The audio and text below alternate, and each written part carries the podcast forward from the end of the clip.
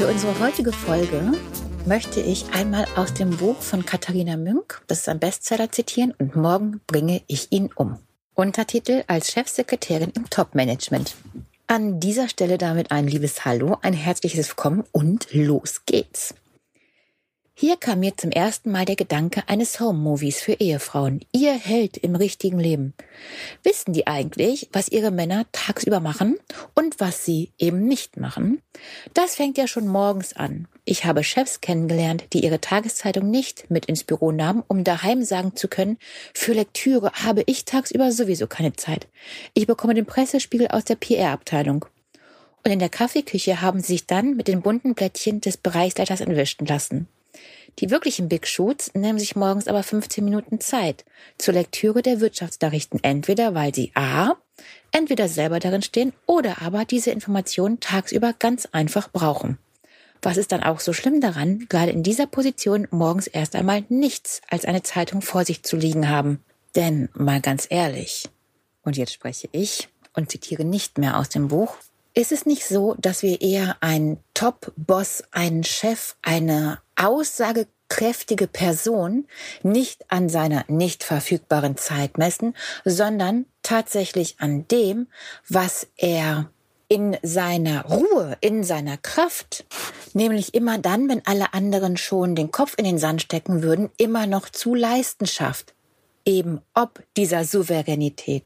Und diese Souveränität hat ein ganz großes Stück damit zu tun, dass ihm von gefühlten Kleinigkeiten die Füße freigehalten werden. Also das heißt, er kann sich tatsächlich um die großen Sachen kümmern. Er kann sich darum kümmern, wie das Business, das Unternehmen, die Projekte weiterlaufen und hat mit den ganzen Kleinigkeiten, die genauso dazugehören, das Unternehmen ganz nach oben zu bringen, dass er sich damit gar nicht beschäftigen muss. Ganz wichtig sind und bleiben die Jubilanten, es bleiben die Geschäftspartner und es bleiben die Giveaways, die Willkommensgeschenke oder auch die Präsente, die zum Beispiel zu Weihnachten versandt werden, die an wichtige Geschäftspartner übergeben werden. Egal, ob das gerade ein Firmenjubiläum zwischen den Firmen ist oder also als Geschäftspartner, ob das ein Jubiläum von Firma zu Mitarbeiter ist oder ob das gerade ein Jubiläum ist, was die Fremdfirma, mit der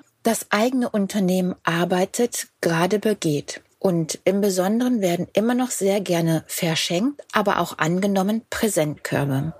So, dieser Präsentkorb, ja, das ist so ein Einheitsallerlei, wenn dieser gesteckt wird, wie es eben alle machen. Darum plädiere ich immer wieder dafür, er soll besonders sein.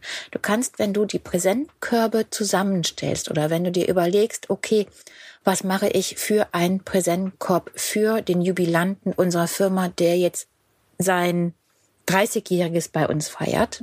Oder aber was mache ich für den Geschäftspartner aus England, mit dem wir nun erfolgreich seit 25 Jahren zusammenarbeiten? Dann finde ich es wichtig, dass du entweder auf die eigenen Wurzeln der Firma, das heißt der Firma, in der du arbeiten, arbeitest, gehst, oder aber auf die des gegenseitigen Geschäftspartners. Du hast die Möglichkeit, ganz individuell zu stecken oder auch natürlich stecken zu lassen. Das heißt ja gar nicht, dass du dich jetzt hinstellen musst und hunderte von Präsentkörben machst, sondern dass du diese Ideen einfach verknüpfst mit, mit dem, was dir angeboten wird, mit den Firmen, mit, die, mit denen du sowieso schon zusammenarbeitest, oder du suchst dir neue Firmen, die bereit sind, so individuell zu arbeiten, wie es für dich als Aushängeschild und somit auch repräsentabel für das Unternehmen, in dem du ja nun mal eine der Hauptrollen spielst, verfügbar ist. Das heißt, in dem Präsentkorb kommen selbstverständlich eine der jeweiligen Firmenfarben vor, also die des Geschäftspartners oder aber die deinen. Es kommt auf jeden Fall etwas Lokales darin vor. Entweder lokal aus der Stadt, in dem das Unternehmen ansässig ist, des Geschäftspartners oder des Deinigen. Ich empfehle immer, beides mit reinzupacken, denn da kannst du wieder sehen, hier geht es um Einigkeit zweier Geschäftspartner, zweier Städte, zweier Länder, zweier Kontinente oder wie auch immer. Richtig toll ist es, wenn du dich einliest, wenn du die Firmenhistorie kennst und wenn es eventuell sogar einen früheren Standort gibt. Weißt du, wo alles begann? Und dann empfehle ich noch etwas Persönliches reinzupacken, reinzulegen, in Form zum Beispiel von Theaterkarten, von einer besonderen Ausstellung. Es geht gar nicht darum, dass derjenige an dem Termin tatsächlich Zeit hat. Es geht um die Wertschätzung, die du vermittelst. Wenn du also weißt, dass dieser Geschäftspartner oder auch dieser Jubilant unfassbar gerne Michael Jackson hört, dann packst du eine LP rein. Wenn es sich um einen richtig wichtigen Geschäftspartner handelt, dann ist es natürlich nicht nur die LP. Ja, ich sage extra LP, weil wir uns eben nicht auf den neuen Medien bewegen wollen, sondern die Historie gerade wertschätzen. Und da gehört das, gehört die LP mit rein. Und Richtig cool ist es, wenn dann auch der Schallplattenspieler dabei ist. Natürlich passt das nicht alles in einen Geschenkkorb. Das ist dann die Idee, die du hinterher sendest. Ja, das ist das Präsent extra dazu. Aber diese, ich denke, du weißt, worauf ich hier hinaus möchte, diese Tradition wertzuschätzen, wie alles begann, dass da eine LP mit drin ist von Michael Jackson, das hat so viel Aussagekraft, dass du etwas erlangst, was viele andere eben nicht können. Individualität. Du bleibst im Kopf. Und das ist für dich existenziell wichtig, um in diesem Löwenkäfig von Mitbewerberinnen bestehen zu können. Das macht dir keiner nach. Genauso, wenn du weißt, okay, der Geschäftspartner geht unfassbar gerne ins Theater, es läuft ein, ein neues Stück dann schenke ihnen diese Theaterkarten, packe diese mit in den Korb, lasse diese mit reingeben. Getrocknete Blumen. Wenn du weißt, ist ein unglaublicher Fan von Gänseblümchen, seine Lieblings, ich sag's jetzt einfach nur, seine Lieblingsblumen sind Gänseblümchen, dann press sie. Also es muss einfach nur etwas Individuelles rein, das sagt, ich habe dir zugehört, ich weiß, was dir gefällt, das ist meine Wertschätzung an dich und damit drückst du die Tradition zwischen den verschiedenen Häusern, aber auch den Mitarbeitern aus.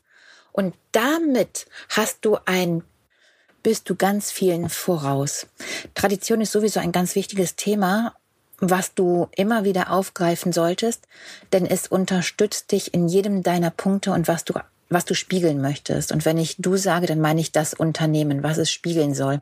Wenn du das erstmal verinnerlicht hast, dann spielst du diese Karte natürlich immer wieder. Bei jedem Geschäftsessen mit den gleichen Partnern liegt da etwas Persönliches bereit. Oder aber zu wichtigen Geschäftsessen findet das Traditionelle, dann lädst du, lädt, wird nicht zum Abendessen eingeladen, sondern zum Brunch oder zum Frühstück. In Bayern zum Beispiel zum Münchner Frühstück mit Weißwürstchen. Um jedoch nochmal auf die Geschenke zurückzukommen, also es ist wichtig, dass etwas Persönliches drinne ist, dass man merken kann, es ist individuell und trotzdem der Tradition beider Häuser oder eben eines Hauses verpflichtet. Die Firmenfarben spielen immer eine Rolle. Die Gedanken, die du gemacht hast, spielen immer eine Rolle. Und eben die Lokalität. Denn mal ganz ehrlich, mediterrane Geschenkkörbe, ja, die gibt es wie Sand am Meer. Und die sind dann eben nicht individuell und besonders.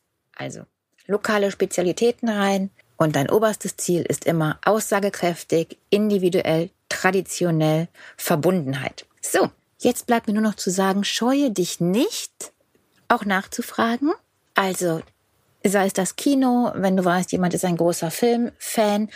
Natürlich hast du die Möglichkeit zu spitzeln, wenn du also selber gar keine Ahnung hat, was der diejenige für Vorlieben hat, für individuelle Ansprüche hat, wo ihm ein Lächeln ins Gesicht gezaubert wird, dann rufe einfach doch die Ehefrau, den Ehemann an oder aber natürlich auch die Assistenz der Geschäftsleitung auf der anderen Seite, nämlich in dem anderen Unternehmen. Und ich verspreche dir, das wird ein, eine grandiose Übergabe, das wird im Kopf bleiben und das ist aussagekräftig und genau das ist, was wir wollen. Hab einen wunderschönen Tag. Ich freue mich schon auf die nächste Woche.